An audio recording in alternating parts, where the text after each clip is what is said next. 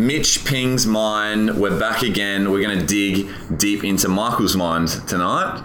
Uh, the Mojo Master High Performance Mindset Coach. Um, yeah, sort of take it away. What do you sort of do? What's your mission?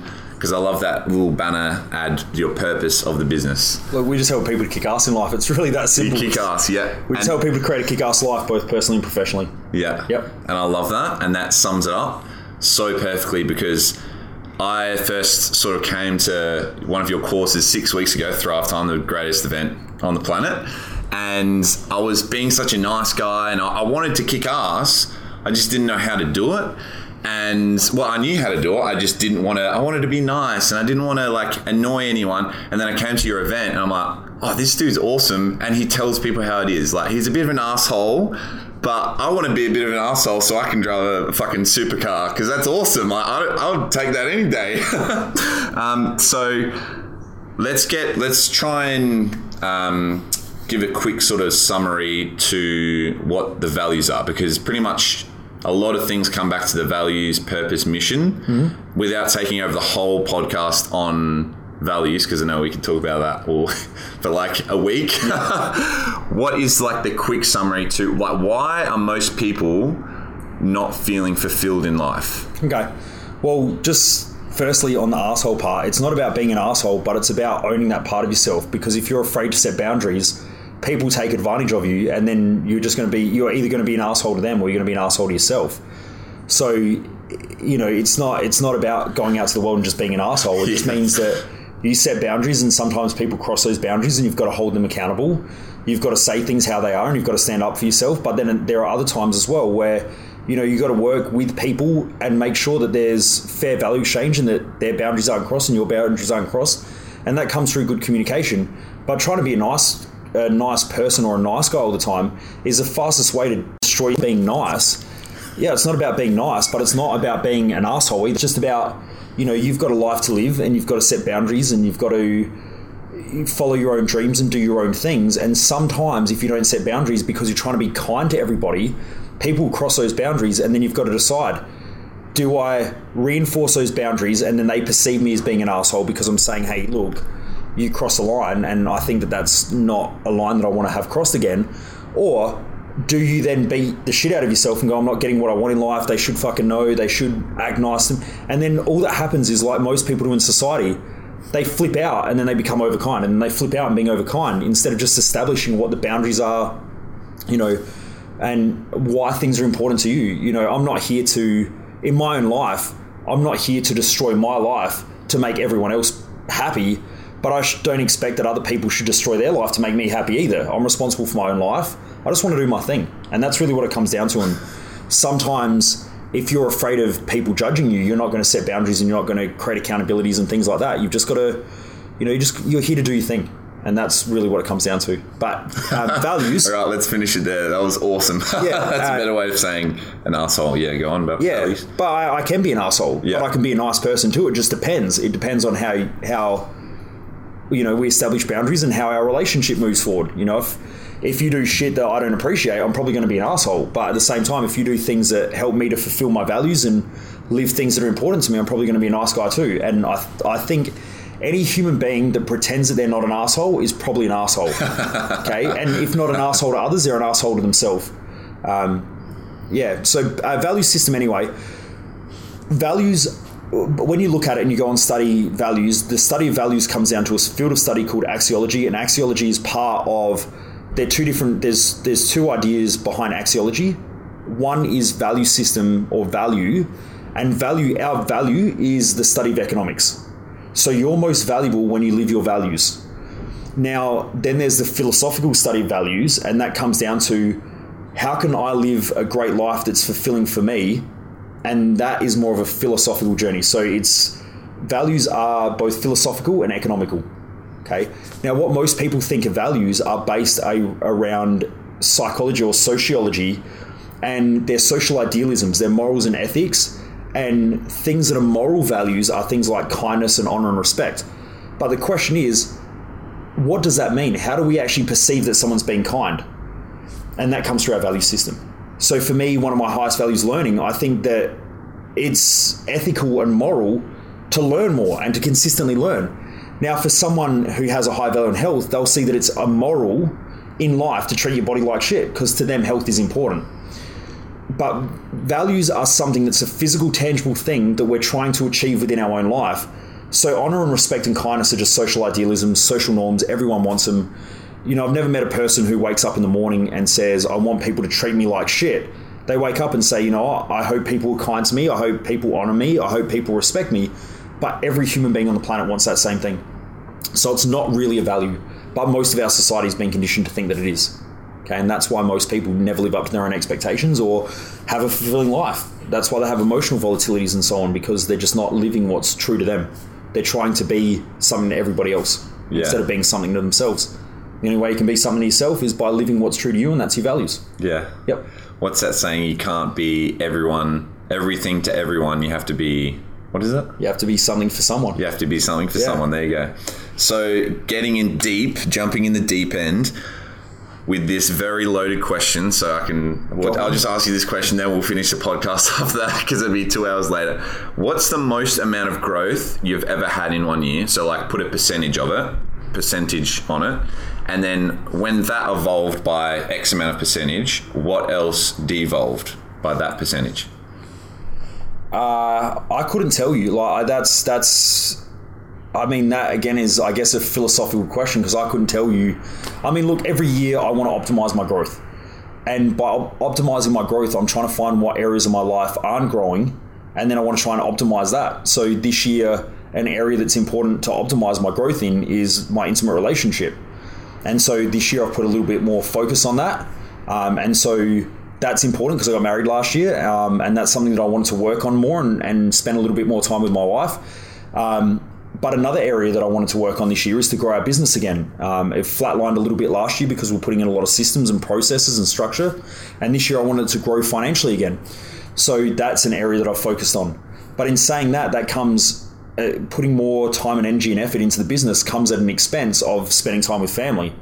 So the growth in my family dynamic may not evolve as fast as what that other area. But I'm trying to evolve all areas fast, as fast as I can. But you can only focus on one thing at once. So I just really set three key areas of focus every year. And then I focus on that and I go hard at it. And I try to not destroy other areas of my life, but I try to keep them sort of moving in the right direction Yeah. while I'm putting a lot of energy into the other one. Okay, and that's that's really what it comes down to. And the other area this year that was important for me is my health and vitality. So I just spent a lot more time, a lot more energy, and um, yeah, just trying to look after myself a bit better this year. Because with the amount of events that I do and the amount of tours that I do, um, the amount of travel, it takes its cost physically. Um, and because of that, I, I just didn't want to start to burn out or feel exhausted. I want to work harder as I get older, and, and I want to have more vitality, not less. Whereas most people, they get older and they go, "Well, it's because I'm getting old." No, it's because you d- decided to make different decisions. And when you were younger, you were lucky enough to be able to make decisions where you could treat your body like shit and get away with it. Now, as you get older, you can't treat your body like shit and get away with it. There's a cost. And so I look at my life now and I'm more energetic than what I was 21. 21, no, 21, 22, I was diagnosed with chronic fatigue. So now I have more can energy. Yeah, well, now I had more. Now I've got more energy and vitality than what I had back at 21. Yet most people go, I'm getting old. And I had friends that I grew up with who are now talking about their back pain and their leg pain and why their body's disintegrating. And I'm going, I feel better than what I ever have. I sleep less than what I ever have. I work harder than what I ever have. I'm more vibrant and vital, and I've got better relationships than what I've ever had.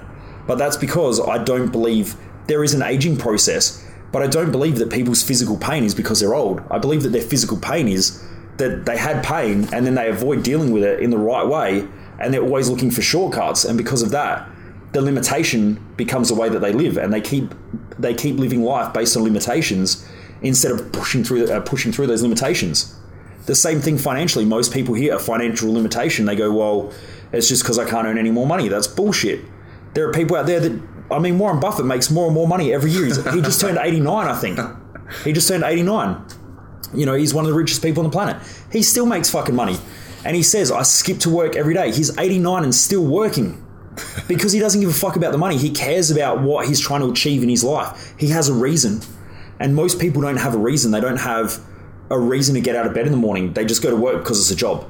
Then they get paid and they go, well, I just need to pay for my house and I pay for my car and that's what I do. And I got to put the kids. And they don't even think, why the fuck am I doing all this stuff?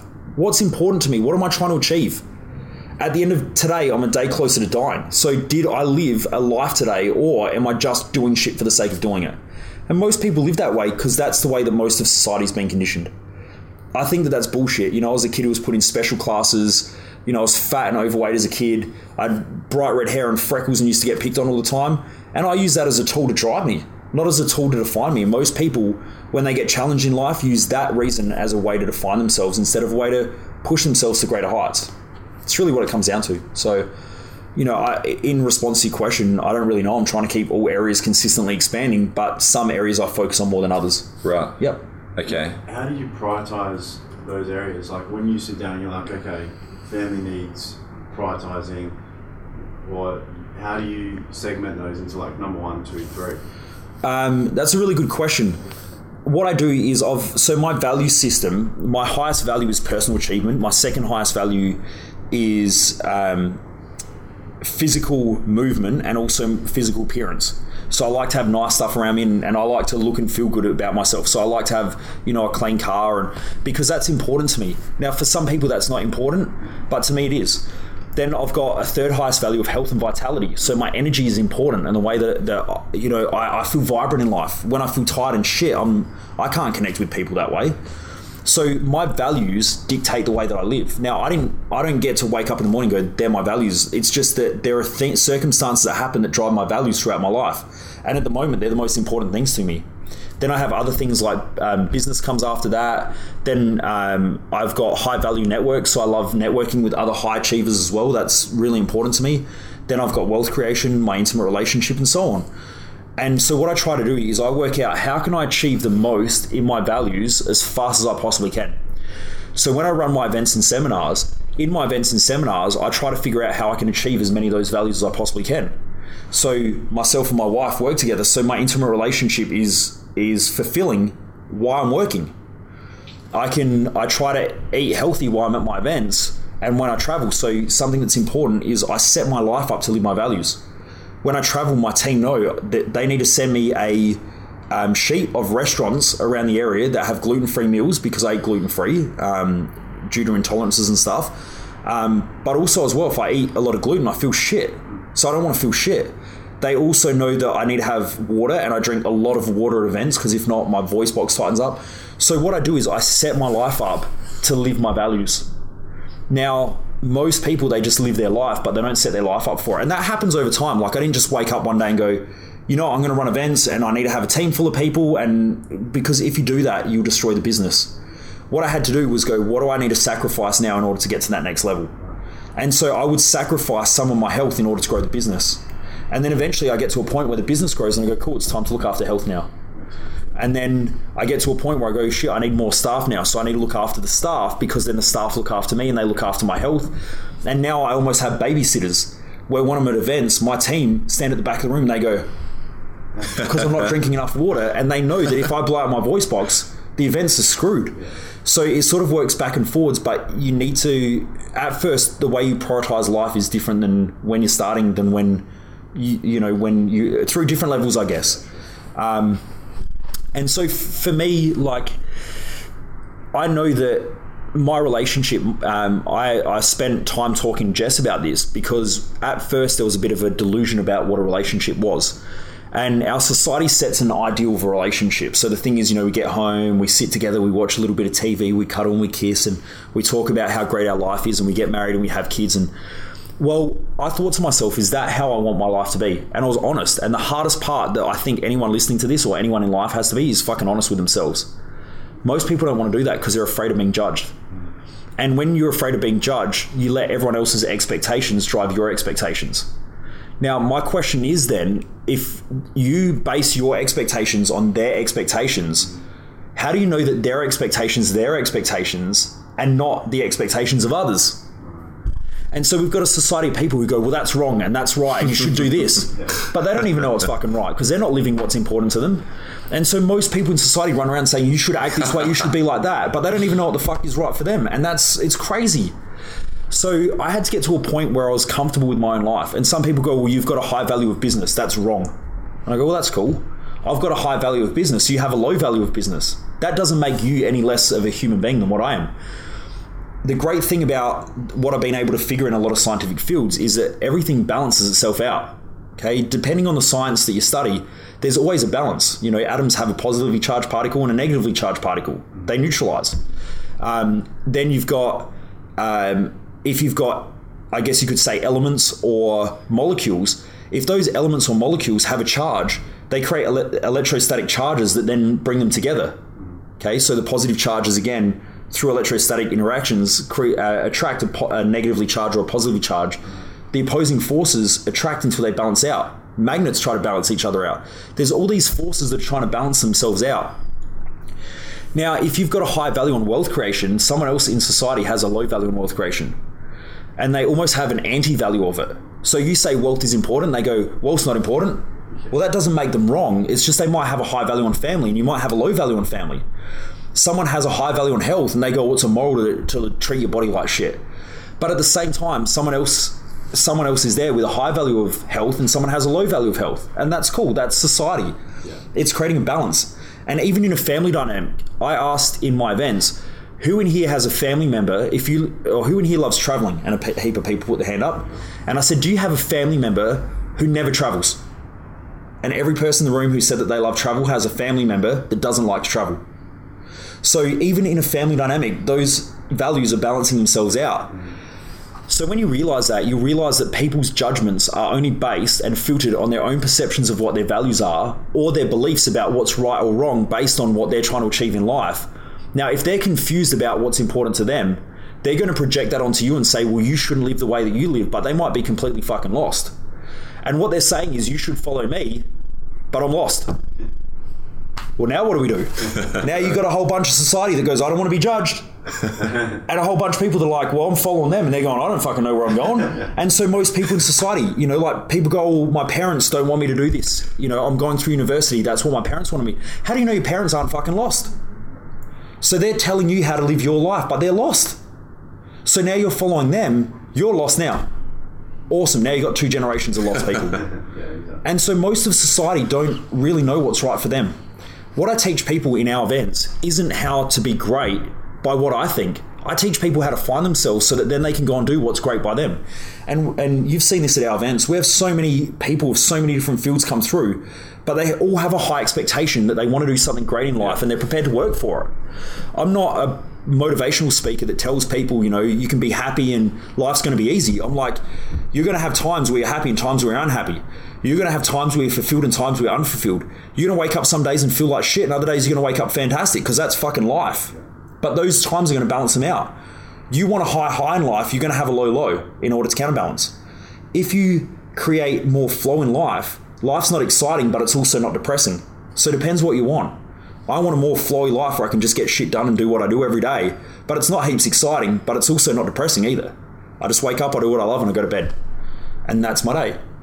Now, in saying that, your value system dictates the way that you respond emotionally to things. So if you're out of balance emotionally, you'll perceive that everyone else should live your life.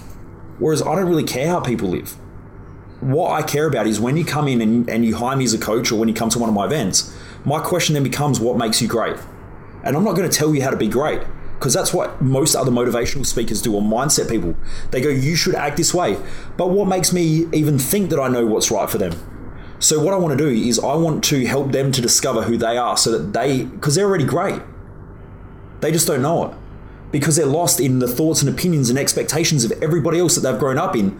And they go, well, mum and dad want me to act this way, and school wants me to act this way, and the kid, uh, kid at school called me fat, and this happened. And then they go to make a decision, and they don't even know what's right for them anymore.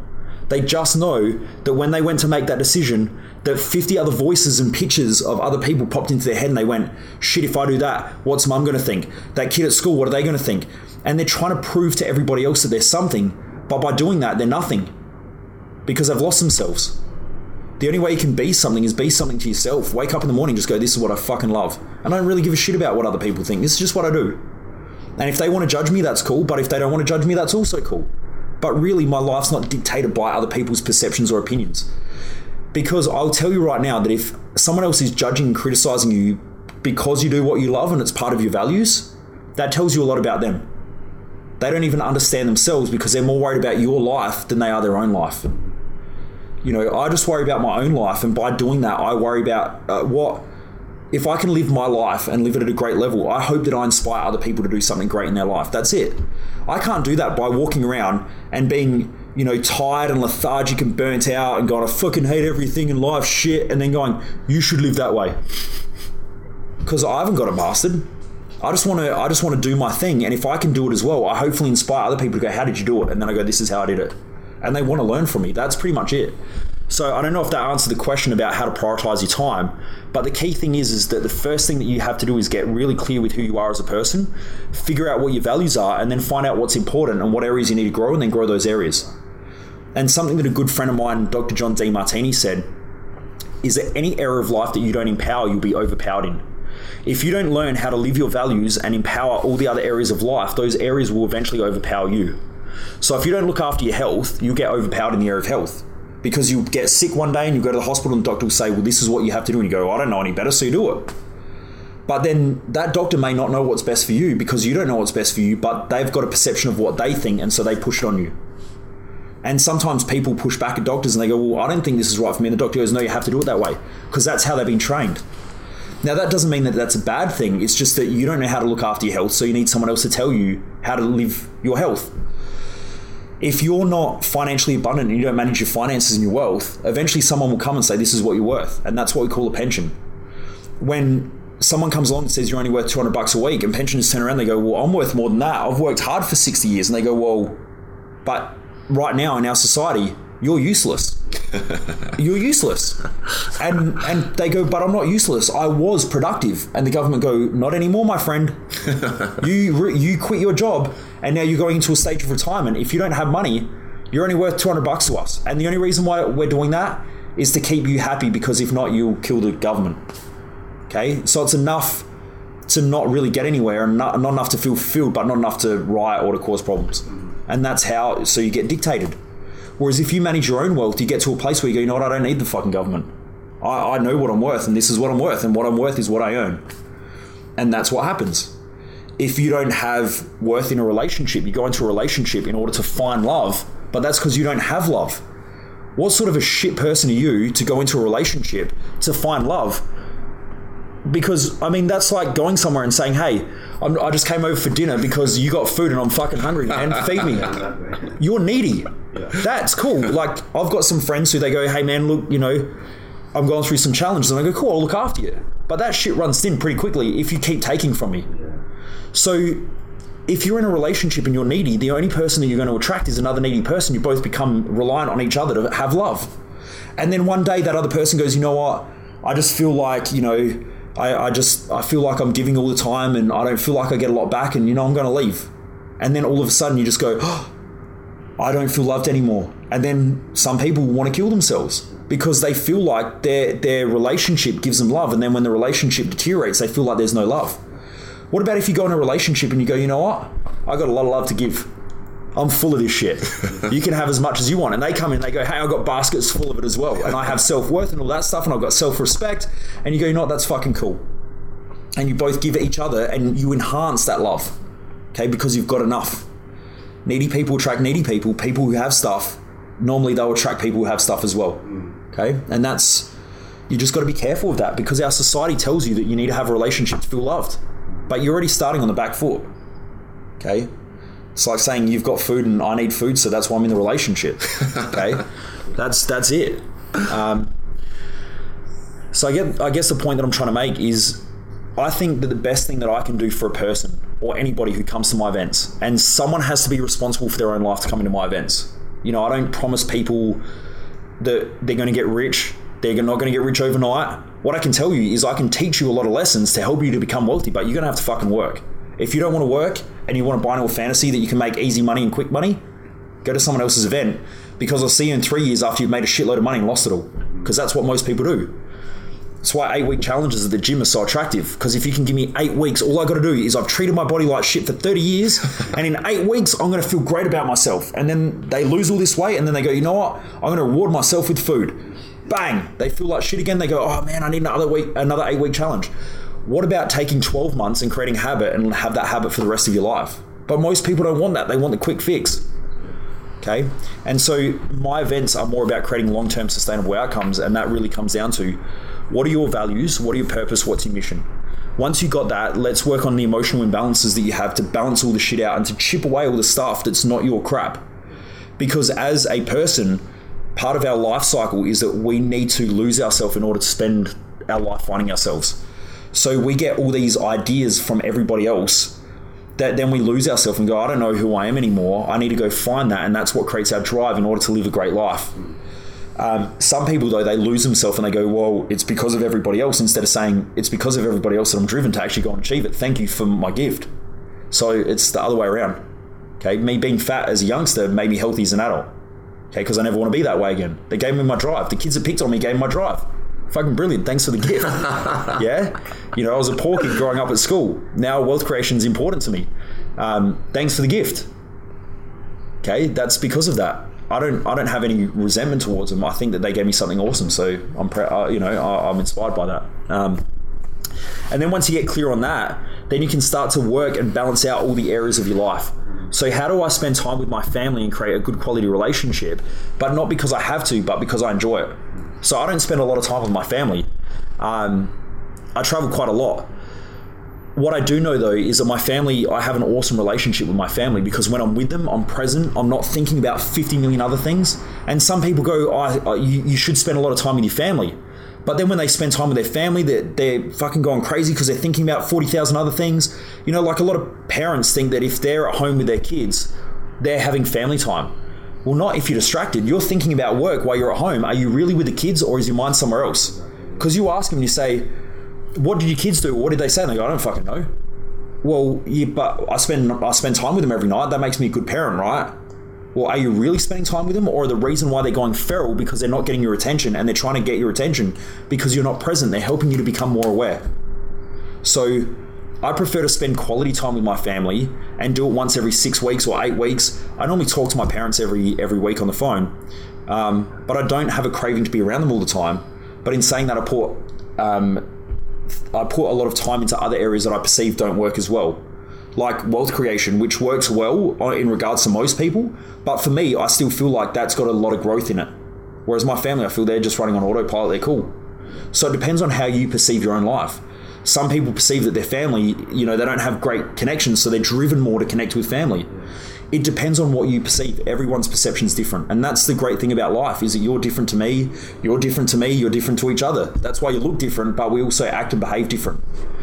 And until you learn how to believe and love your own journey, you won't believe and love other people's journey as well, and you just take it for what it is.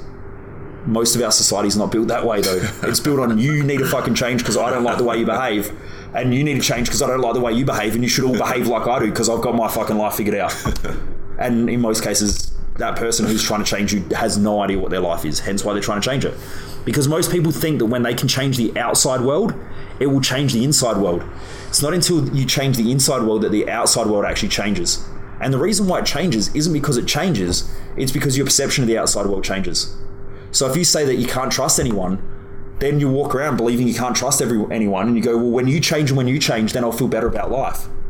But now I've just given all my responsibility away for my own fulfillment in life to you guys. Well, that's fucking irresponsible, isn't it? It's a shit way of living. Or I could do it the other way and say, you know what, when I change my perception of people, that there are people that you can trust and there's people that you probably shouldn't trust. But I'll just take it this way that I'm going to trust everybody until they prove me wrong. And I'm going to put out some shit filters sometimes in order to figure out if people are full of shit or not. And the more I get used and the more I get abused, the better those shit filters become, so the faster that I can figure that out now I'm just living life, enjoying being around people. Okay, so it just depends on how you want to live. Some people want to be more responsible. Some people want to be less responsible. For every person who's really responsible for their own life, there's a person who's completely irresponsible. That's just the way society is. It, it keeps a balance. So I don't know if that answered your question about time management, but you've got to balance out things that are important to you. Okay, and, uh, and be honest with yourself. You know what's important to me in my life, and what area do I need to grow in.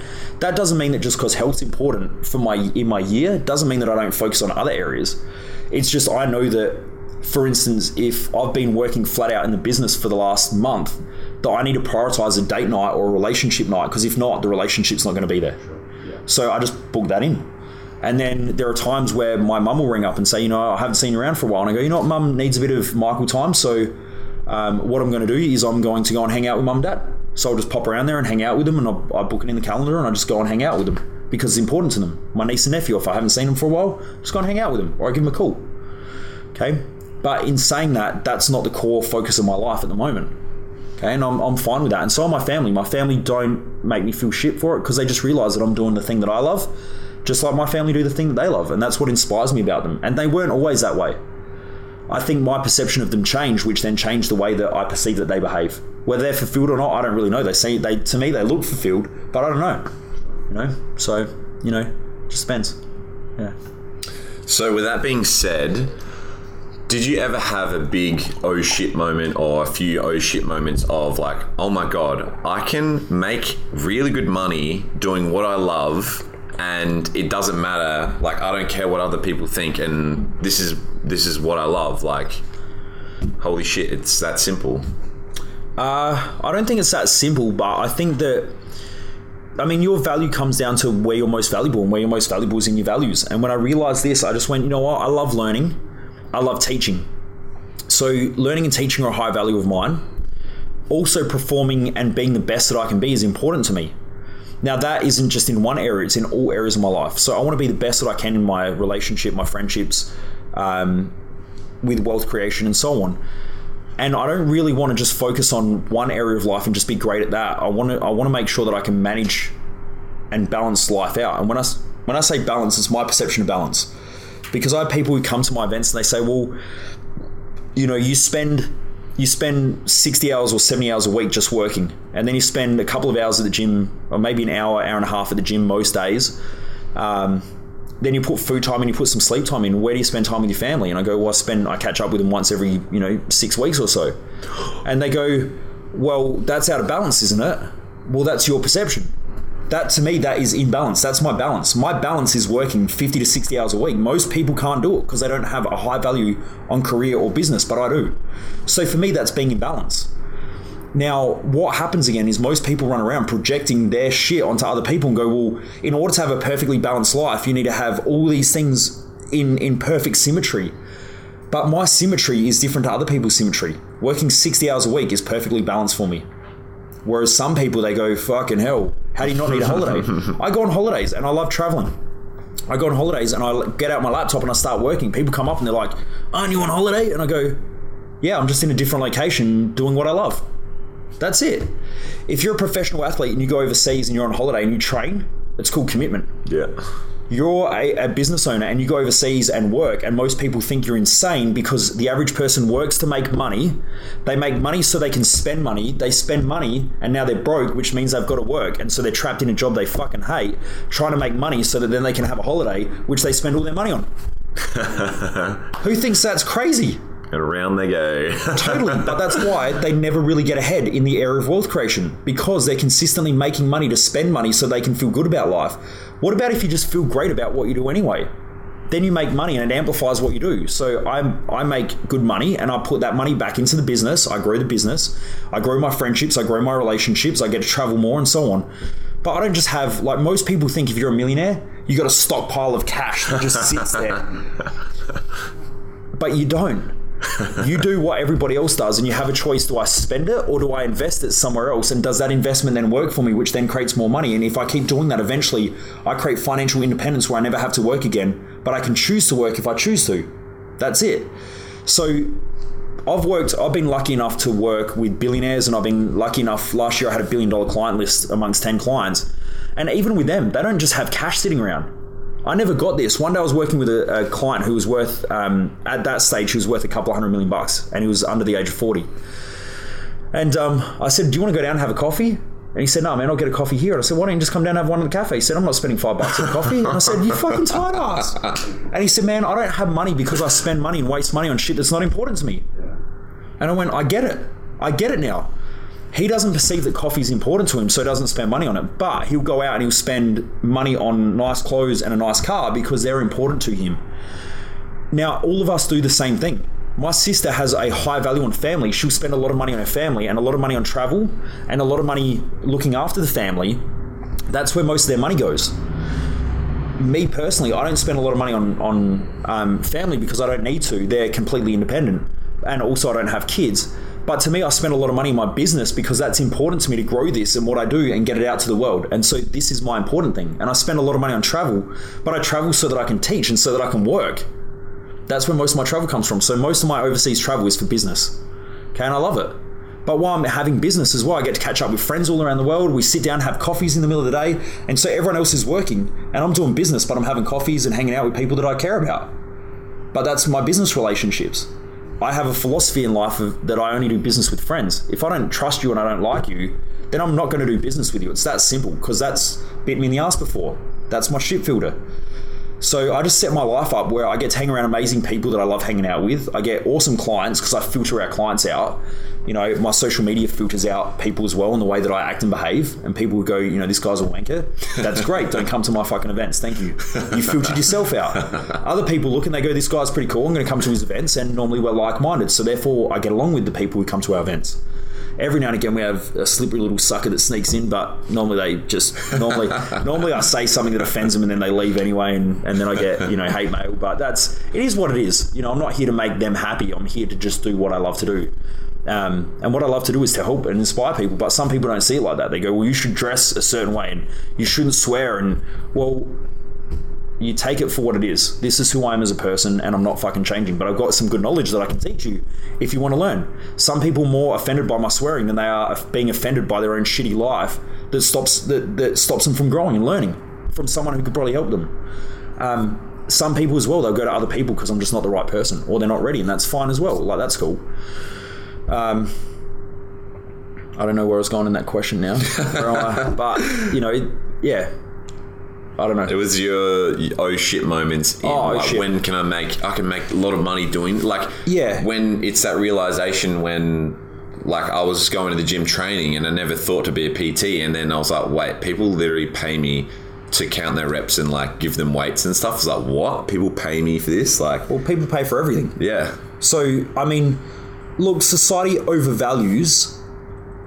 They they overvalue money or they undervalue money, and they if someone who overvalues money, they'll normally undervalue it as well at the same time. So people go, money's not important. Well, that's great because now they've created a perception that money's important. Yet they drive around for an hour trying to find the cheapest service station, to put fuel in their car. So they just overvalue money. So if you if you're balanced about money, you go money's important, but money doesn't rule my life. I control money because if I don't control money, money controls me.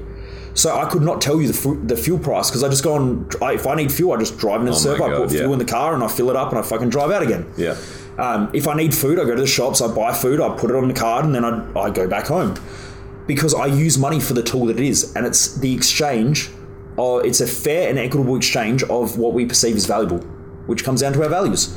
So if someone doesn't perceive health is important, they're not going to pay for a PT, but someone gets paid for that. Someone looks at a painting on the wall and they go, "That painting's not worth shit. It looks disgusting." and someone else comes along and goes, "Wow, that's an amazing piece of art." And there are artists out there who earn a million bucks for a fucking piece of art that looks like someone just grabbed a stick and just went like that and threw some shit on it. And other people go, wow, that's amazing. That's an incredible piece of abstract art. now, that person obviously had a value and a love for that art, which is why they created it, but someone else valued it as well, and hence why they pay for it.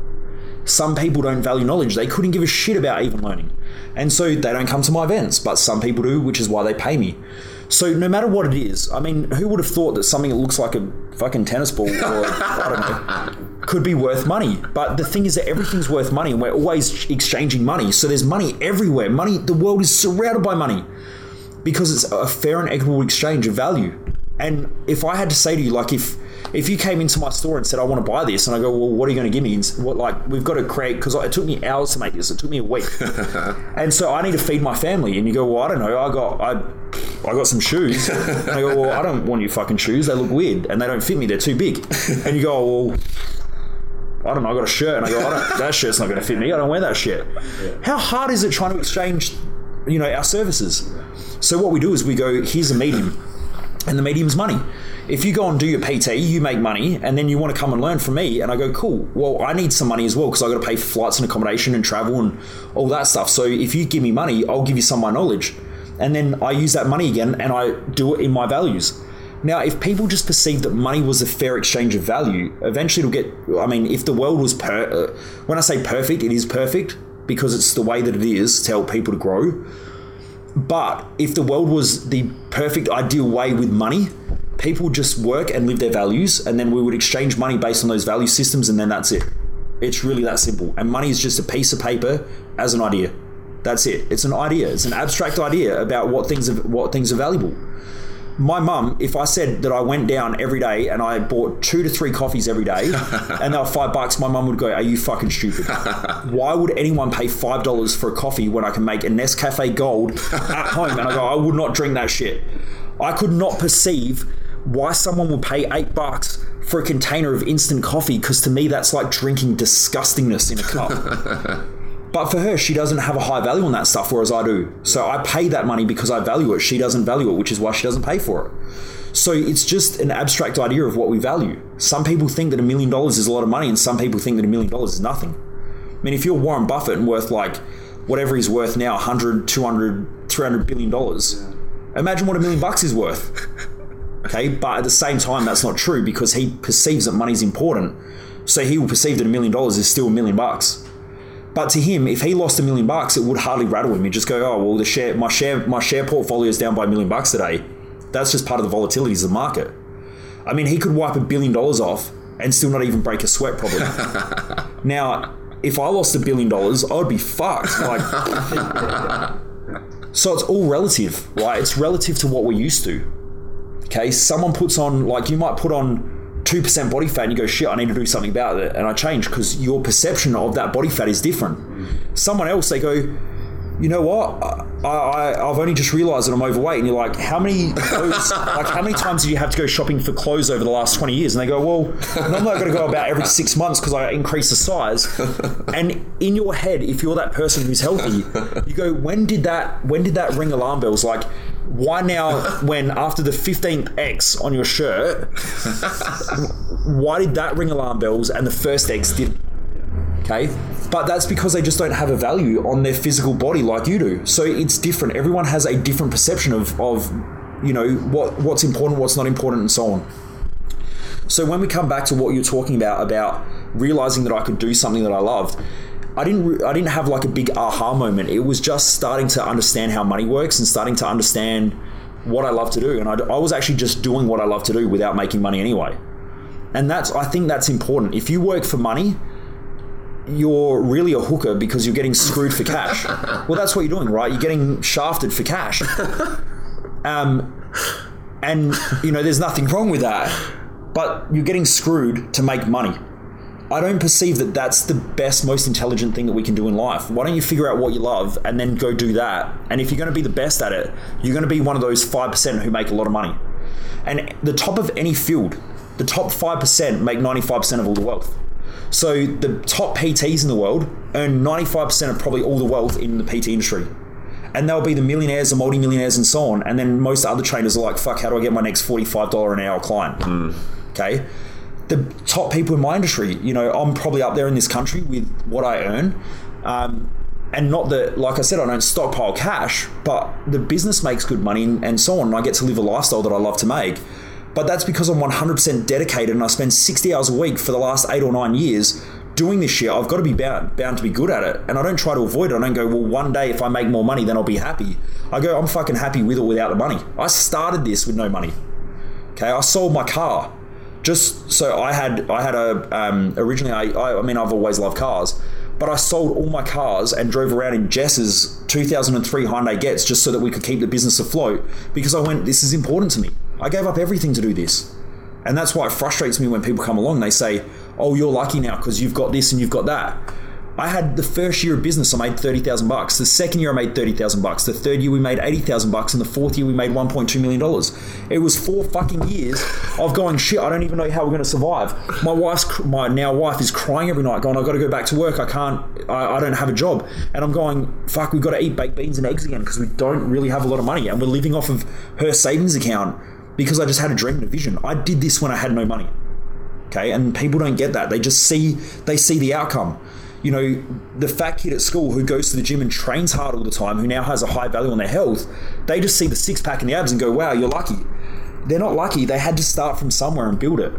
Okay. All, all most people see is the outcome, they don't see the hard work. And that's why I try to teach people my events is don't you know, what you see is only part of what you see. I work a lot. I have stress. I have frustration. There's a whole bunch of shit that I got to deal with every week that the average person couldn't even imagine. Now, someone else who's a high, who is better in business than what I am and a higher level, they'll get it. They'll go, your problems aren't that big a deal.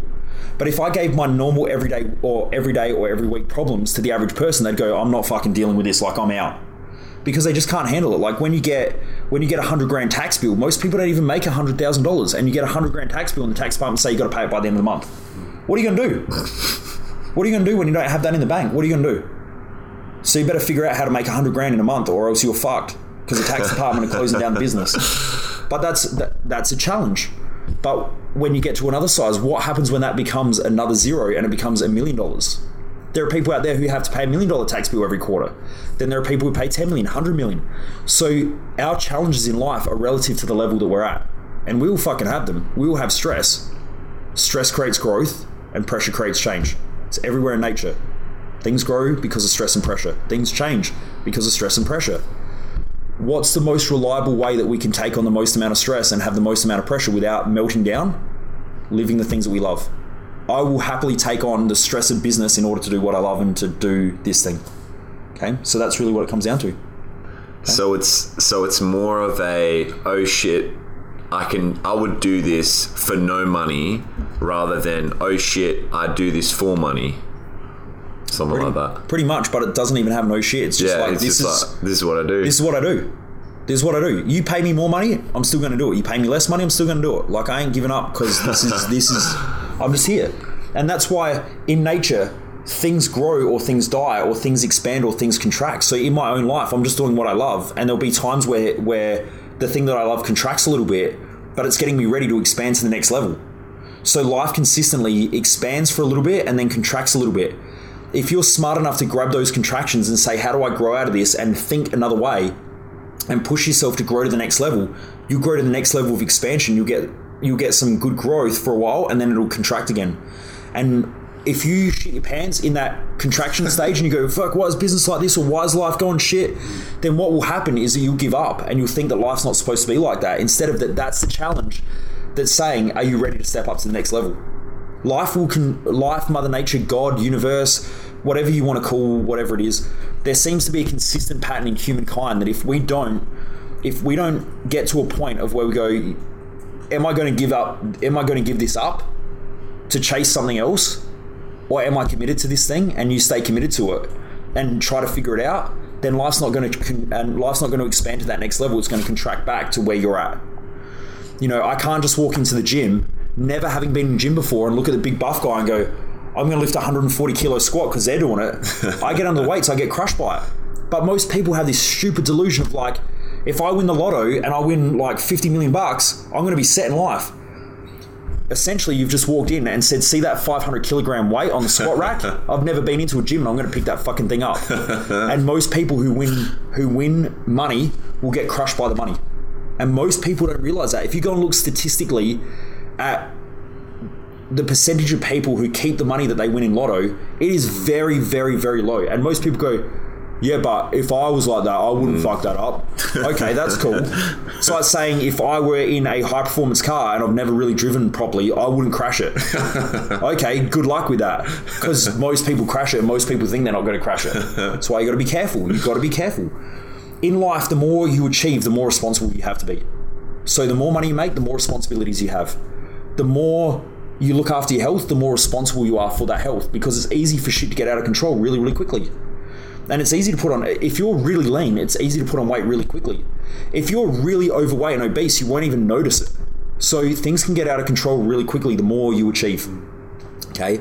The more influential you are, thing if you're in the media and you say one wrong thing, it goes all around the Yeah. world. If you're if you're someone who you know doesn't give a shit too much, doesn't have a lot of friends, doesn't really communicate with people, has no leadership skills, and you're completely racist and sexist, no one gives a fuck. But all of a sudden, you say something that could even be perceived as racist and sexist in the media, and you've got a lot of influence. That goes around the world, and now you've got to deal with. You might have to deal with say 10 million people hating your guts and telling you on Facebook that you're a piece of shit and they hate you and they wish you'd die, how are you going to handle that when one person comes up to you and says, I don't like your shirt? And you're like, oh my God, I'm offended. And you think about that for three weeks. So, you know, as we expand, we have to expand our challenges as well. Okay. But there's more responsibilities. And most people don't want responsibility, they want less. Most people don't want more challenges, they want less. Most people don't want to work harder, they want an easier life. Most people want uh, less stress, not more.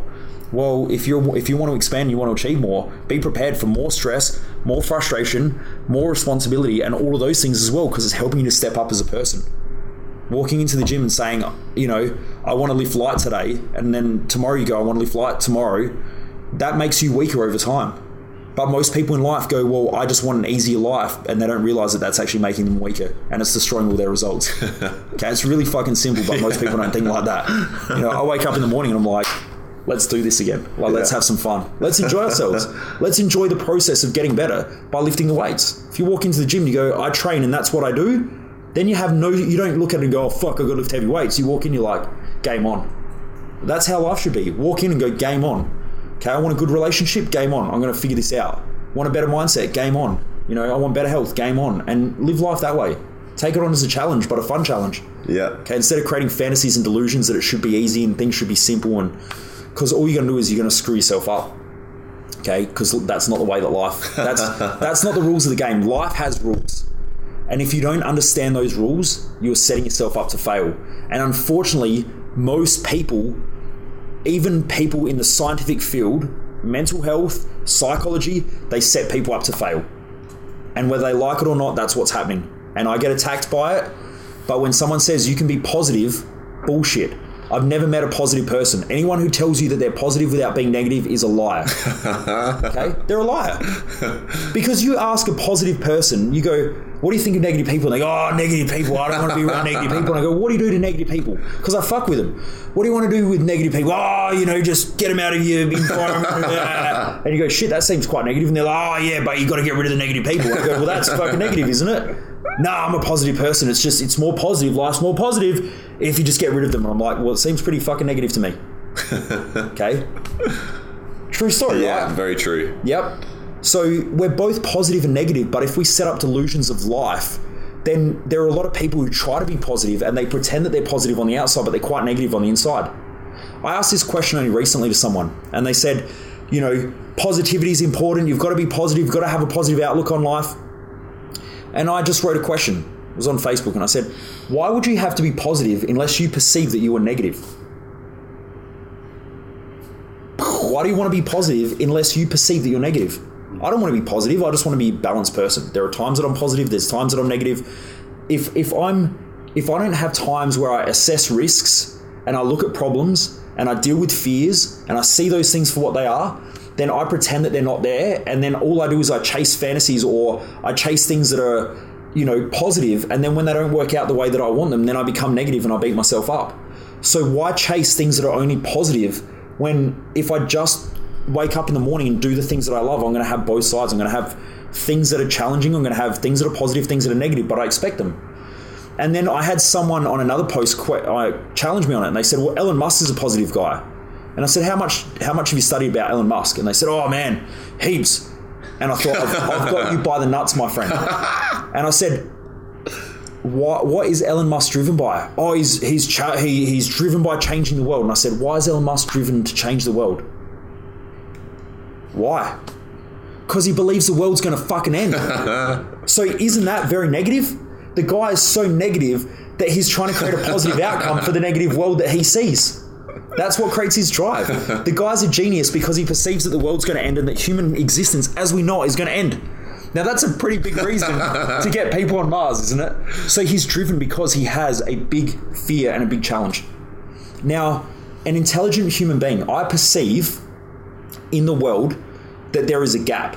I perceive that the gap is that there are so many people out there who need to learn how to love themselves, to believe in themselves, to appreciate themselves, to have self respect, and so on, and to honor that through living the things that they love, which is their values, their purpose, and their mission in life. And it sounds very abstracty, but I can get it out of every person that is ready for it. Um, some people avoid doing it, not not very many these days, but some people say, oh, it sounds wanky. But they're the same people who aren't living a fucking fulfilling life as well. Yeah. Um, but in saying that, in order for me to perceive that I need to help people with doing that, I need to be negative enough to realize that people aren't living a great life. So my perception is people aren't living a great life. So I'm going to go out there and I'm going to help people live a great life. Now that's very negative, but it's also very positive. So it balances itself out. Now, are there risks associated with running a business? Yes. Of course there is. So if you have risks associated, you're smart enough to realize that there's problems and there's negatives. But also, are you positive enough, or are you are you um, optimistic enough to realize that you can overcome those challenges? So you're Yeah. balanced again. People who are stupid in business, they go, everything's going to be positive, everything's going to work. We've got a great dream, we've got a great mission, we're inspired to help people. You know, we just want to get out there and take this to market. And then all of a sudden they get out there and they go, fucking hell, I never realized there's all these problems. Oh, this is so bad, it's so hard. And then it's almost like they get blindsided by the problems. Intelligent business people are driven by changing the world in some way because they perceive that the world's not good enough at the moment. That's their driver. At the same time, they're they're optimistic enough to realize that they can do it. Now that's optimism, but this goal or the driver is pessimism. Then a- an intelligent person goes, There's going to be problems and obstacles, but at the same time, can I navigate those obstacles? Can I mitigate risk? And am I smart enough to keep pushing myself through those challenging times? Which is optimistic again, Yeah. right? So the optimism and the pessimism balances itself with an intelligent person. An unintelligent person goes, well, it's fucked. It's just the way it is, and there's nothing I can do about it. You know, it's just shit. Everything's fucking crap. All they are, all they see, is the pessimism. But at the same time, they get benefits out of being pessimistic because if you're like that in society, people connect with you and go, "Come on, life's not that bad," and, and they try to convince you to be better. And some people are addicted to people helping them all the time, so they get benefit out of being fucking negative all the time. But at the same time, that's both benefit and drawback to them there are other people out there who go, "Oh man, everything's always positive. Life has to be great. Life has to be happy." And then they look in the mirror and they go, "I still feel like shit. I still hate my life." And then they beat themselves up because they feel like they're not enough and they're not always positive because they have these negative fucking thoughts. But that's just trying to break their fantasy. It's trying to get them back into balance. Just be balanced. Be balanced. Be as, when I say balance, be as balanced as you can be. But in the human experience itself is out of balance because our perceptions are out of balance. So you know, I don't believe in, in positive thinking and I don't believe in negative thinking. I just believe, you know, be a bit more balanced about your thinking. You'll have times where you're negative, times where you're positive, times you're optimistic, times where you're pessimistic. But if you just take it for what it is, you don't get attached to it. A lot of people get too attached to being negative or, or positive or being optimistic or being pessimistic, or they get attached to money and think that money's everything, or they get completely detached from money and just go, well, money's not fucking important. And they honestly don't care about money. And when they don't care about money, they don't have any. And when they don't have any, they can't expand their life because it's value exchange you know so you know i just think be a little bit sensible about it be a bit more balanced and a bit more calm and life will be cool Oh, definitely, yeah. Yep. And the goal is to be balanced, but you'll never be balanced, which I love. so, with all the challenges that you've had in business and you know other areas, but mostly in business, what was like the biggest challenge that you faced? The biggest oh shit, oh my god, what am I going to do? it's every fucking week um, look uh, i mean look there's there's a few i remember i remember when you're in business we're in a world that's really funny, right? People watch Suits and they think they're lawyers. So oh my god. the first time, I remember the first time I get a letter from a lawyer saying I had to go to court because someone was suing me, and I was like, "Fuck!" And we, and we were in the right, and we had all the right things, and, and everything was documented. And I went to court, and we, you know, we won the case, and it was pretty straightforward. But at the same time, the first time I ever got that lawyer's contract, I thought, "Oh shit, this could go really bad," um, and that's because unfortunately you, I mean, in some way, lawyers make money by either going to court or by creating contracts and things like that that freak out the average person, and that's the legal industry. What I realize though is that the legal industry is so imbalanced, and it's really just about process. It's a process. Um, and once I got that, then that was completely calm. But I remember freaking out and losing sleep over that for fucking weeks. Wow. Um, and then after that, I mean, we've had legal letters before and things like that because it's part of business. You know, other businesses come in and say, "Well, you didn't deliver this, and this is what happened," and uh, and then they get lawyers, and you, and then all of a sudden it gets sorted out, and it's all fine. But all all it really is is just negotiation. It's the same as a conversation between family or friends. It's just negotiation. It just happens in lots of wordy terms. It costs lots of money. um, but that was that was a freaky thing.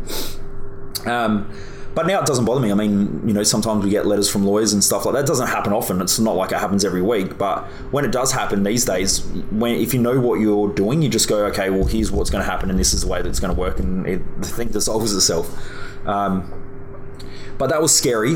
Um, I think the other time was when uh, there have been some points in the business where you have massive dry ups of cash flow, and you, you when you learn, you make mistakes, and sometimes you overspend money in certain areas, and you go, "Oh shit, I overspent money, and I don't have money to get that back. How the fuck are we going to make money?" And you lose sleep over it. But after a while, I just realized that those money challenges just make you better with money anyway. So it, it just helps you to grow as a person.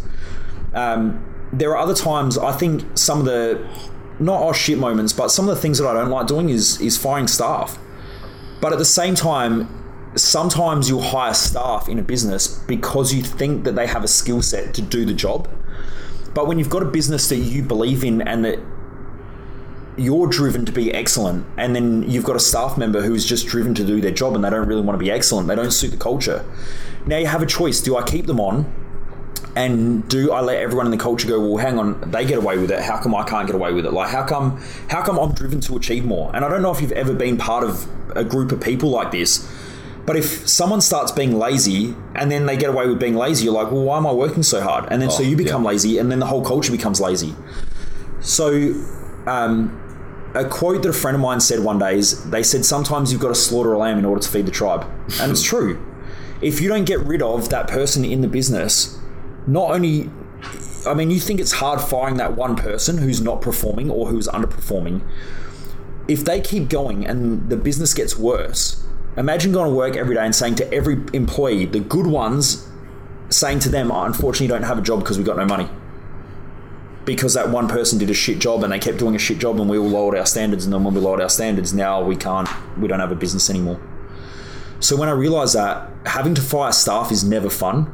But i think when i pointed out to them like i had to fire someone early this year or let go of them. And when i let go of them i said look how, do how are you performing? And they said oh i think i'm doing okay. And i said do you think that being doing okay is really what you love to do like do you love doing this and is this the thing that you're driven to and do you think that you're great at it and they said, oh, I think I'm okay at it. And I said, but is okay enough? And they said, well, I, not really. And I said, would you do you think that you'd be better off going somewhere else and learning the skill set that you feel like you're lacking in a little bit? Because I can't give you the training and everything that you need. Because we're a small business, I can't invest a lot of time in training. You have to be good on your feet straight away. Because if not, the small business is going to dry up. And he said, you know, well, yeah, I, I think so. And I said, look, I honestly think that you've got a good talent and you are driven to do that job. But in a way, you just don't have the skill set yet in order to give us the value that we need in order for the business to keep growing. And I think that, in all honesty, I think it would be better for you to go and work somewhere else because you're going to get training. And I think that it needs to be a bigger organization. Don't go for a small business again. And I said, I'm happy to give you, you know, uh, um, I'm, I'm happy to be a referee. But I just think that it's time that you go somewhere else because I'm not getting the value that I want, and I don't think that you're getting the value that you deserve. And that person said, okay. And then, you know, down the track, they told me, well, I heard people saying that, you know, I fucking rip people off and all this sort of stuff. But that's because they don't know how to deal with being, they've, some people, when they get, they, they feel like in that conversation, they're being rejected as a person. They're not being rejected. It's, you know, I'm not rejecting him as a person. I'm just saying that at the moment, based on where we're going, we've got two different directions. And for my business, we've got a growing business, and I love what I do. I don't take, I don't take good or average as good enough.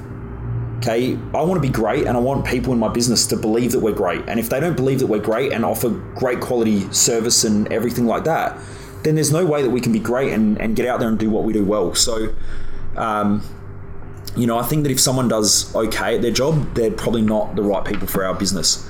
And I know that sometimes our staff have to work overtime, they've got to work weekends and things like that. And I let them know in the job interview. Right now, when I interview staff, I have to say to them, Are you prepared to work 24 hours a day, seven days a week if we need you? Because if not, and you can't do that, we run an events company that we run, sometimes we run seven day events, and those seven day events means that you've got to be there seven days. Now, there's other times where you can take a couple of days off after that and catch up on family time and all that, but I need you there for seven days. You don't get to pick and choose. That's what we do.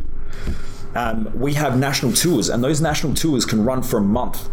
I can be on the road for a whole month. I can be on the road for six weeks. If you're part of my team and you're coming on that tour, you're there for six weeks. If you if your family rely on you and you've got young kids and things like that, probably that job role isn't right for you. Okay, it looks good from the outside, but when the shit hits the fan, that's what it takes. And so I'm honest with them. And sometimes people go, yep, no, I'm 100% prepared. And a month later, they go, you know what? It's not really what I expected. And I go, well, fuck, I told you.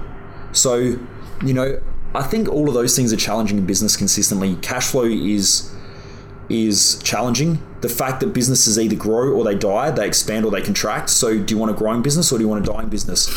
because you don't get a comfortable business. It's either growing or it's dying. It's that simple. So, if you're not growing and consistently pushing yourself to expand as a company or as a business, you're getting to a place where you're becoming complacent. And when you become complacent, things start to die off. So, you know, if you just if you just want to do your job every day, then either become stay self-employed or work for someone else to take that that shit on board. But the reason why business owners tend to make good money after like ten or fifteen years is because they put their nuts on the line. Or actually, I shouldn't say nuts because there are lots of women who do that as well. But yeah, but you've, you've got to put a lot of shit on the line. Like I've given up. I, I've got niece and nephews who I adore, and I've I've missed out of uh, Jordan just turned six.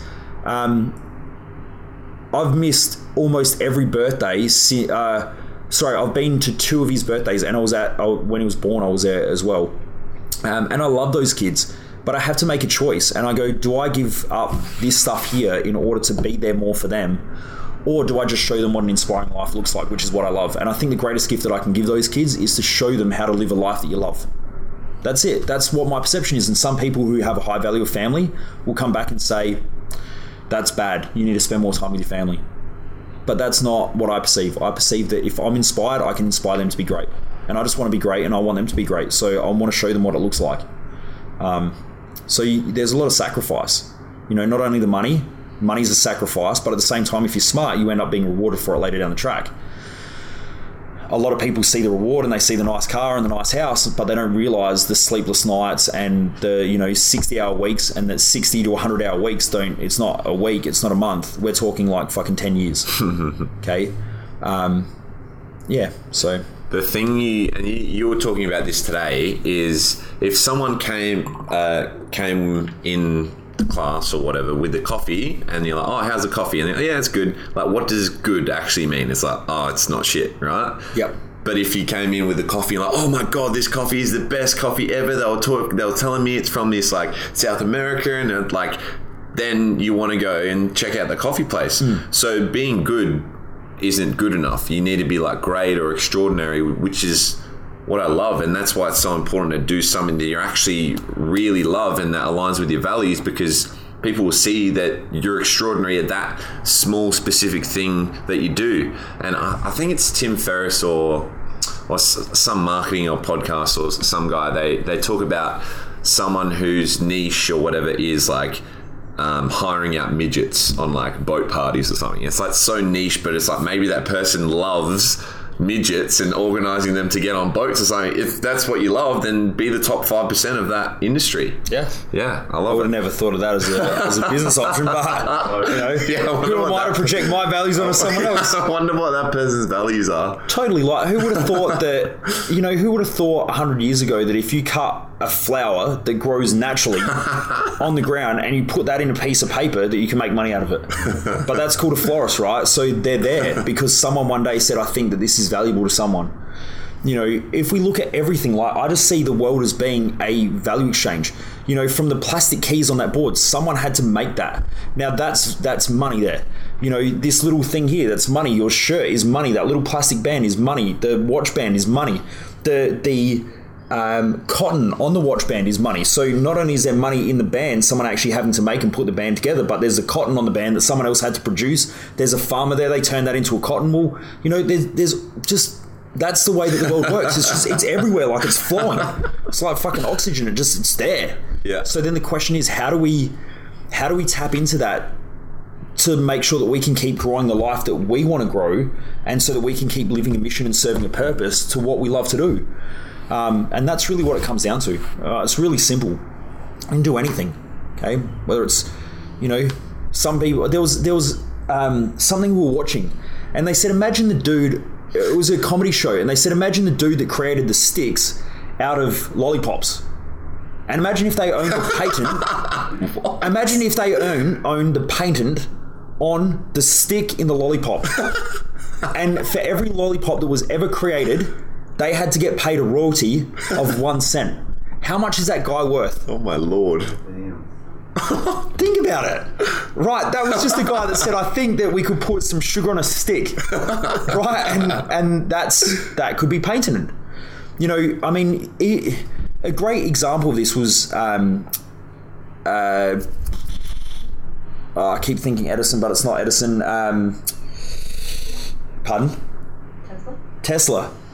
So Tesla saw electricity, which um, I guess Edison had sort of created. If you watch his documentary, and he realized that direct current used to need big, thick wires in order to travel, and it couldn't travel long distances. So he created the idea that we could create electricity that could go over a long, a long distance, and so he created alternating current, which is what we use right now.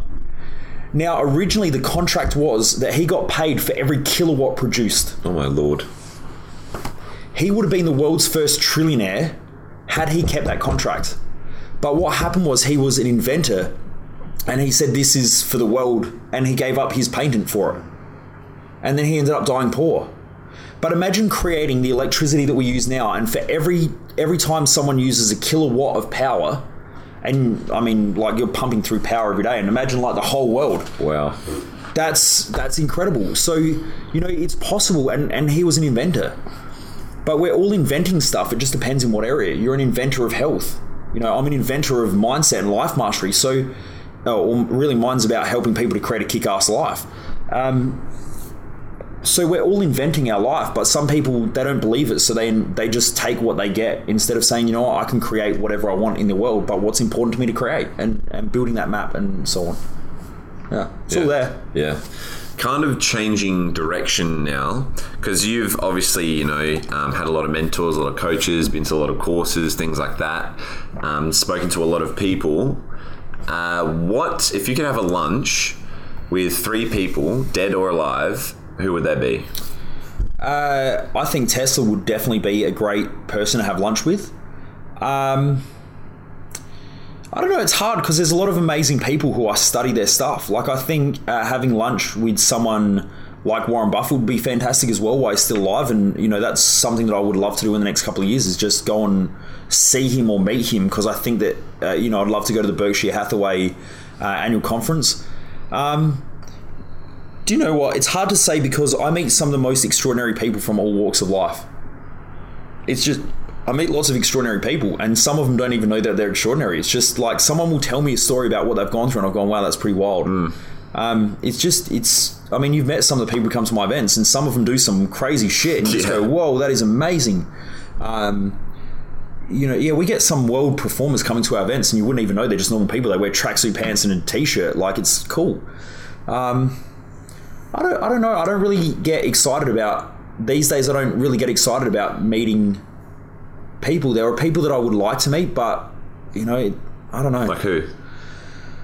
Well, I think Bill Gates would be amazing to Yeah. find out his story. I Yeah. think Buffett would be amazing to find out his story. I think, um, you know, there are people like uh, Tesla, but there's so many other people as well. I think Elon Musk would be a great example.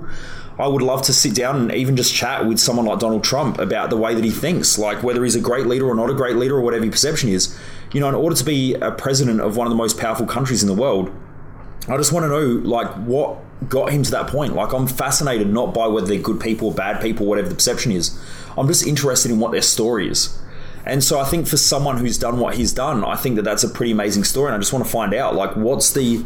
I'm always looking for what common patterns are for success. So what are the key things in his life that got him to there, good or bad? Like I just want to learn, um, because I think uh, Tony Robbins said it: success leaves clues. But I think the extraordinary. Any, anyone who, who reaches a high level is doing something extraordinary. How do they do that? I want to find out what those patterns are. There's a whole bunch of other shit that goes on, and you can make assumptions whether someone's good or someone's bad. But the thing is that they reach that top pinnacle of whatever they're doing. And whether you believe in his policies or not, he reached the pinnacle of being the US president. He's going to go down in history being remembered Yeah. for something, whether it's good or bad. Yeah. Um, you know, and that's to me that that's still awesome. You know, Barack Obama uh, again. Um, I, there's just so many people. Like, I would love to go and meet. If you put the Fortune 500 companies, the top, six, the most 500 successful companies, I would love to meet every founder of that company That's so cool. because they're all doing something that created the top 500 company in the world. That's extraordinary. And imagine the top 10. Wow. You know, that's extraordinary. I want to meet the top CEOs, the top sports people, the athletes, because they're in the top 10 centers. And again, they leave clues, and I love finding out those clues. Like, I've met a lot of amazing people, and I've been lucky enough to build a friendship network of extraordinary people. Now, I remember one of the guys who comes to our event, Christian Smith. I'm sitting at our house, and I, I had some of my mates around to watch UFC, and I didn't think about it because these people were just friends. They're just normal people. Like they just want to be treated like normal. Now they might put on a suit and tie and run a billion dollar corporation, but they're just a normal person. They just want to have mates. They want to talk a bit of shit. They want to drink a bit of beer. They want to eat a pizza. They you know they want to fart and you know they're just normal people. But as a perception in our society, we we think that they're different. And I remember Christian sitting there, and I'm watching. It was a Conor McGregor fight, and you know, they're all sitting there, and they're like, "I'm going to bet five bucks that they're going to like not not touch gloves and that." And they're like, "I'll bet a fiver on that." Like I re- I'm on your side, and then someone else is going, "I'm going to bet a five that they're not they you know not going to touch." And they're all betting and stuff, and we're eating pizza, and one of my mates owns a winery, so he bought a crate of wine, and they're all fucking smashed. And anyway, Christian turns to me and he goes, "I always knew I'd be in a house like this."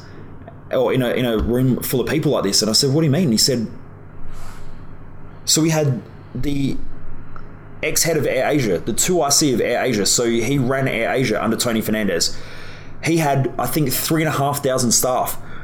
There was another guy who's the world's best business strategist sitting there. One of my clients who, at any point in time, depending, he can have a half a billion dollar to an almost billion dollar property development company. Another guy who owns a winery, and all of them are under the age of 40. Okay, under the age of 40. And, you know, I'm sitting there doing my thing as well. And to me, they're just mates. Like, to me, they're just dudes. One of the guy who runs the property development company, we had him around for New Year's one night, and I said, "Look, you know, the fire bucket's out the back. Can you go light the fire?" I came back, and my lawn's on fire. Fucking flames flying up everywhere. And said, "Oh, I just sort of throw the whole bag on and crank it up." I was like, "Dude, that's all our wood for the whole night. Like, that's done." You know, I got this big. It looks like you know, UFOs landed on our backyard because there's this big burn patch that's there for six months because he's just a dude. He's just a real person, right? And you know, every now and again, me and him will get in, you know, wrestles on the ground and shit. Like we'll spear tackle each other. but when he goes to work during the day, like he's the head of a big company.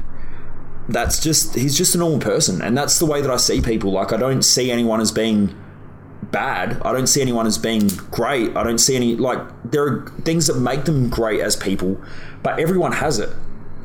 What I love finding out is how do I get that out of you and make it better. So you don't think that the guy who's the ex head of Asia wants to be better? Of course he does. So I figure out how I can help him to get that. That's it. I get the mum who comes to my event who says, you know, I've lost everything. Like I lost my house. I've, I just want to. I, I, I know where I want to go. I've got the determination. I'm prepared to work for it. I'll do whatever it takes. And I go, cool. You're my client. Let's go. And I'll help them to get there. And that's why we have such an extraordinary group of people. But at the same time, when someone comes to me and they go, you know what, I just want, I just want to be happy and I just want an easy life. I'm like, oh, I'm not your guy. I'm not your guy. You got to have a big dream and a big goal in order to even get in my events. And then, secondly, you better be ready to work for it. Because if you're not ready to work for it, you're already out of the game. Okay, so you want an easy life, you're out of the game. You want you want a comfortable life, you're out of the game. You want to take on challenges that make you comfortable. By me working hard, I have a comfortable life, but at the same time, my life's fucking hard. What do you want? Do you want a hard life because you're comfortable, or do you want a comfortable life because you work hard? What do you want? Same thing, they're both there. Okay. So you've extracted the um, the clue of what made them successful. Like, what have you applied to your life and to make yourself more successful? Well, I guess success is in the eye of the beholder. Because Yeah. what I think is successful may not be successful to somebody else. Although these days I look at the general assumption of what success is, and to me, success is being fulfilled in whatever you Yeah, do. yeah. Um, my sister is extremely successful, and her highest value is her family.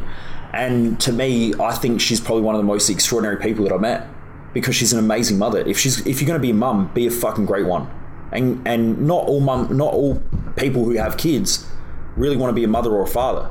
So it doesn't mean that they have to be great at that, but then show the kids what greatness looks like.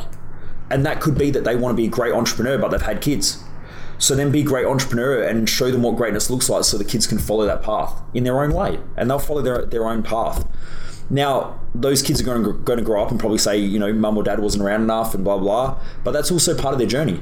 My mum used to put a shitload of pressure. My parents, or mum especially, used to put a lot of pressure on me to do well at school and all that stuff, and I felt like I disappointed her. But now my mum's one of the proudest people. You know, my, I go a week without, you know, my mum, without talking to my mum. My mum will be on the phone calling me, how's your week going? You know, and she goes around and tells everyone what I do. I used to think though that I was unsuccessful and I disappointed my mum when what I realized is I had to go through all that stuff in order to be driven to achieve what I have. So success is in the eye of the beholder, but to me, I guess some of the key principles are just there are ways to grow. And if we look at ways to grow, there's things that allow or enhance experiences. If you want to make more money, money amplifies everything. So, money amplifies your stress, but it also amplifies your fulfillment. It can. If you're stressed out about money and you think that money's going to solve your stress issues, it's just going to amplify it. If you want to be irresponsible with money and spend all your money, then you make you can win the lotto and guess what you're going to do? You're going to spend all your money and have no money again. So when I look at that, there are ways of making money which also allow us to amplify our values. One of them is knowledge. The more you grow your knowledge, the more potential you have to have more amounts of wealth and to live your values. So if you have a high value on being a mother and you learn more and read more about it, and also you've got wealth creation, which then allows you to expand your value of family um, by by having more holidays or spending more time with them or so on, then you're going to be a better mother because you've got more knowledge. Okay, so knowledge helps to amplify as well. Um, and that's in every value as a business owner. If you're a business owner, there are some business owners out there that go, I don't give a fuck, I don't want to learn. But they're learning on their feet, but they might be completely irresponsible in their family dynamic and so on and not want to learn. And unless someone else catches them and says, you know, if you don't look after that area, it's going to dissolve because it's contracting, they will think that business and money is important until they get home one night and the, there's nothing in their house and they go, Where's my wife and where's my kids? And their wife goes, I'm never seeing you again, you piece of shit, and you'll never see your kids because you're never home. And so they become ignorant and they think that they don't have to learn to master other areas and they think that they're successful until now they've just gone through a divorce and they've lost half of everything that they think that they're successful in, which is their money and their wealth and their business. So some people are completely ignorant like that. But um, knowledge has a way of expanding wealth. Okay, it has a way of expanding success.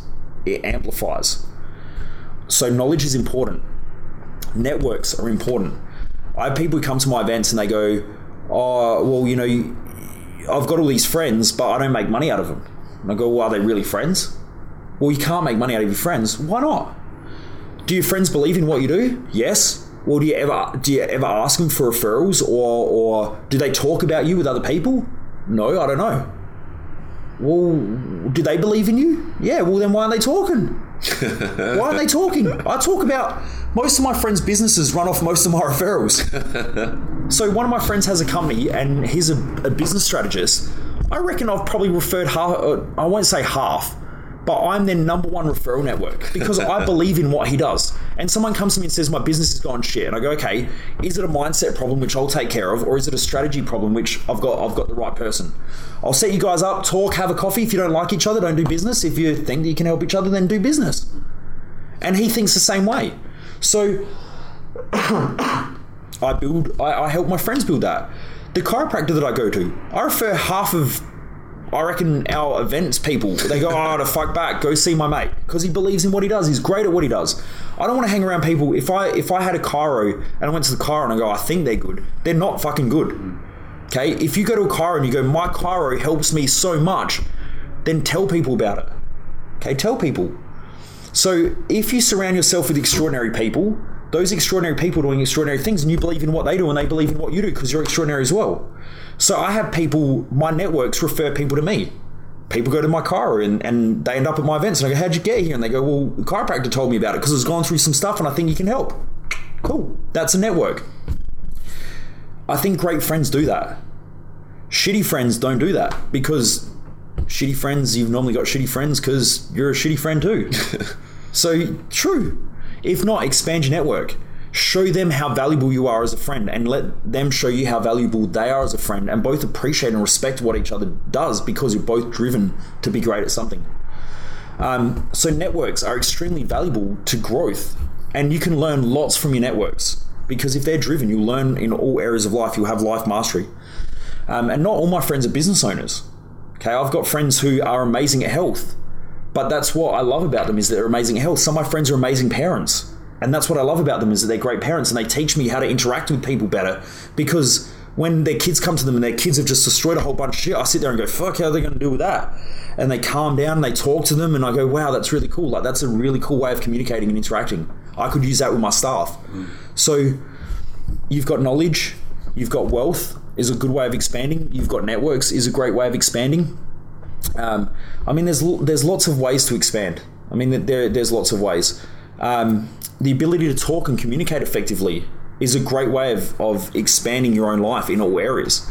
So most people don't think about their communication skills as being a way of expanding their wealth. But if you can't communicate, you're going to be a shit leader. And if you're a shit leader, you're not going to be able to lead people. And if you can't lead people, you're never going to, you know, leaders make more money. Okay, so there's a whole there's a whole bunch of different ways that we can keep expanding throughout our life. But you know, they they will just amplify things. Okay. Um, if you had to put that or one one clue or one person like what started it all that you were like you saw that was it knowledge networks wealth communication that like because i come to see you and i'm like just the way you communicate i think that like holy shit i need to get better at communicating. Yeah like that's what i'm going to work on. Mm-hmm. what when you got into it what was the thing that you're like wow that's what i want to do? That's the clue that's does that make sense? Uh, I think you've got to be smart enough to look at your own life. So if you know that if you know that you've got issues and something like communication is stopping you from growing as a person, then you need to be you need to be honest with yourself enough to ask the right questions to say, what could I do to help me to expand in a certain way? It's just metacognition. It's it's understanding why you do what you do. It's really all it is. Yep. What about for you though? Like when you started mm-hmm. uh, getting into this stuff, what you love, and you're like, you look at because I know you did some like Tony Robbins stuff. Yep. What inspired you about Tony Robbins? What was his trait? Well, at the start of it, right? I, I guess when I originally started, um, you know, I, I think at a, there's always a point in time, and in that point in time, there's a right tool for the right job saying that one thing is going to solve your life for the rest of your life yeah, is a wrong tool, right? Yeah, yeah, yeah. So um, back at that time, I had no idea what motivation looked like. I even I had no idea what gratitude looked like. I was demotivated. I was stressed out. fucking hated life. And so for me, it started a journey. And that journey, I think over time, I got to a point where I went, you know what, I'm going to go to his events. And so I started learning from him. But then I got to a point where I went, hang on, this is also limiting me now and it's time to move on. And so I moved on to, to something different because there were, I started realizing that the more I craved motivation, the more demotivated I became. So I would go through stages where I'd get all hyperactive and oh, I'm going to achieve everything and do everything. And then after a while, I went, fuck, I'm demotivated again. I hate myself and why can't I be motivated all the time? And I went, shit, there's got to be an answer. And so I searched for another answer. Um, and so over time, I guess I've just searched for different answers. When things stop working, I just search for a different answer because I've got to develop the tools that are unique to my life and suit my life. I don't become reliant on one coach or one mentor or anything like that. In fact, I've outgrown most of my mentors over the years. Um, and I had a mentor who he was extraordinary for like six months, and within six months, I'd outgrown him, and he was way ahead in what he was doing um, in this inter- uh, in this industry. And then he tried to hold me back, and I, I was just like, look, man, I'm doing my fucking thing. Like, I'm just going to do my thing. Um, I don't know whether he still criticizes me or not or whatever, but I just outgrew him because my values dictated that I was more driven to learn and grow than what he was. He's more driven in the area of wealth creation. I'm more driven in the area of knowledge. So I learned what I had to learn in order to get ahead with my wealth. But then at the same time, I went, I'm outgrowing this guy with knowledge. And I think that if I just keep focusing on my knowledge, eventually I'll outgrow him probably financially as well. So I'm just going to do what's right by me. And so I just kept going. Um, and over the years, I've always looked for mentors. I, I or since the age of 21, I just realized that I don't have the answers. I have some answers, and what I do know is the more that I don't know, the more I look for answers, and the more answers I have, the more I don't know. Okay, because right, like right now, I spend time studying quantum physics and cosmology and you know chemistry and all that sort of stuff. And people go, "Why do you study that stuff?" Because the human body is related to all those sciences, so I want to learn more about it. So I go and study them. Um, yeah, and then I go I, after a while. I go, you know, I sort of understand a principle, and then I read something else, and I go, holy shit, I know nothing about that, and it unlocks a whole new trapdoor. And the more I know, the dumber I feel, which is crazy. Yeah, yeah. Okay, the more I know, the dumber I feel, and I get a lot of people come up to me and go, "Man, you know a lot," and I go, "There's a lot more to learn, my friend. Like I feel just as dumb as you. We're just at different levels. Like it's different things, and there's things that they know that I don't know. You know, I'm I'm a mechanic by trade, but you know these days there are I wouldn't know how to fix a car. Like I haven't I haven't touched a fucking car in 15 years. Okay, these days I just take it to mechanics, say fix it. Okay, that's it really. Um, so yeah, I think it's just looking for where your gaps are. Just be aware of your gaps. What do I want? What's the gaps? What are the obstacles? How do I overcome them? Let's go again. And the good thing about mentors, right, is that, and this is why I use them. You know, I said to my mindset coach only recently, and so I, I also have a, a mindset coach or a, not a coach, a mentor, and that mentor I also mentor. So we work with each other. That's cool. Now, when we do that, one of the things that I said to them was, I said, look, we both need to understand that we don't need each other. I don't need you, you don't need me. But here's what's going to happen is when I come to you and say, look, all this shit's fucking up in my life, what do I do? You go, here's the problem. And I go, oh shit, I didn't see that. Now we can see other people's problems faster than we can see our own. So why wouldn't I use that person to say, hey, look, I'm going through all this chaos and all this shit. What do you think? And when you take out the emotions, they go, well, it's just that. And you go, fuck, I didn't see it that way. And then they explain it to you in the right way. And you've got the tools to, to do what you need to do. But at the same time, they just saved you a month. Now, why wouldn't I use, why would I be ignorant enough to think that I could waste a month and not use their help to get it done in five minutes? The same as my personal trainer. I've got three different personal trainers that I use depending on what I'm trying to achieve and I don't use them because I don't know what to do. In fact, some of the some most of the trainers I know more than in the area of health. But what happens is I'll be squatting or something, and they go, "Hang on, do you know that your hip hinge that way, and you're taking more pressure on your right leg? Do you have an imbalance in your foot?" I can't fucking see that when I'm squatting. So that's why I utilize them to see the things that I can't see, and to give me advice on how to do that. Other times, you know, I can see it in other people, I just can't see it in myself. So I use them to get the speed and the implementation that I need to achieve the things that I want in my life. But most people go, oh, I'll figure it out myself. Well, that's great. Enjoy the next year while you try and figure it out. Or I can point it out in five minutes. What do you want? okay, and and that's really what it comes down to. Like I don't get paid what I get paid now because I'm not worth it. I get paid what I get paid now, and I'm probably one of the highest paid coaches in this country at the moment. But I get paid what I get paid when someone hires me as a one-on-one coach the reason why I get paid is because I speed up the results. If you're the head of a CEO, if you're a head CEO of a company and you're about to lose a lot of money, is it possible that I could that you pay me a good wage that I could probably save you a lot of money and a lot of time? And so I had I was working with a investment uh, uh, an investor years ago, and we did a whole first year of coaching. After the first year of coaching, um, they came back in after the year of coaching finished, and they gave me a check. And I said, "What's the check for?" And they said, "Well, we need another year." And I said, "What do you mean? You know, you know what I know. Like I've taught you what I, I've given you what I can." And they said, "That's not because I need your help. It's an insurance policy that when I need you, you're there." And they said, "Michael, if I'm emotional and I make the wrong trade, what do you reckon that cost me?" I said, "A lot." And they said, "Exactly. That's my insurance policy to make sure that I don't do that." And I went, "I get it now." Okay, that's it. That's how intelligent people think. Whereas most people go, "I'll figure it all out myself. I won't fuck it up," and then they fuck up their life, and then they go, "Well, I don't know what to do." Well, what have you tried? Oh, I don't know. I worked with one. I asked one person a question, and they don't know what to do either, and so I don't know. Well, I'll keep going until I figure it out. Okay, there's always someone who can help. There's always someone who knows more. Okay, and if not, when you get to a point where you know a lot, there'll be people who specialize, and they'll they'll be that person. Okay, so I have a lot of specialists now who work around me. Okay. Okay, yeah, Yep. that's a good answer. Mm. Because the way I see it, and I just realised myself, when I see other successful people in whatever industry it is, they've invested a million dollars in their education. I'm like, why am I not spending as much as I can in my education? Because that's how you get better. You just learn. But you got to you can't just go to a course and expect to learn it. You have to apply it all. Which is what I love about your work. Is like you make people. You have to do your own shit. Like hmm. you're not a magic fixer upper. Well, I tell people, right? So I want to get bigger muscles, and I go to a personal trainer and I go lift the weights. What's going to happen? Yeah. But most people do that with fucking coaches, business coaches, with life coaches, with psychologists. They go in there and they go, I don't want to do any work. I just want you to make me feel better. Yeah. Okay, well here's a pizza and here's some alcohol, some drugs. There you go. That's a great. that's a great way of feeling better. But how long does that last until it doesn't feel better anymore? Okay, I don't. I don't want to give a short term solution. I want to give a long term solution, and that is do the fucking work.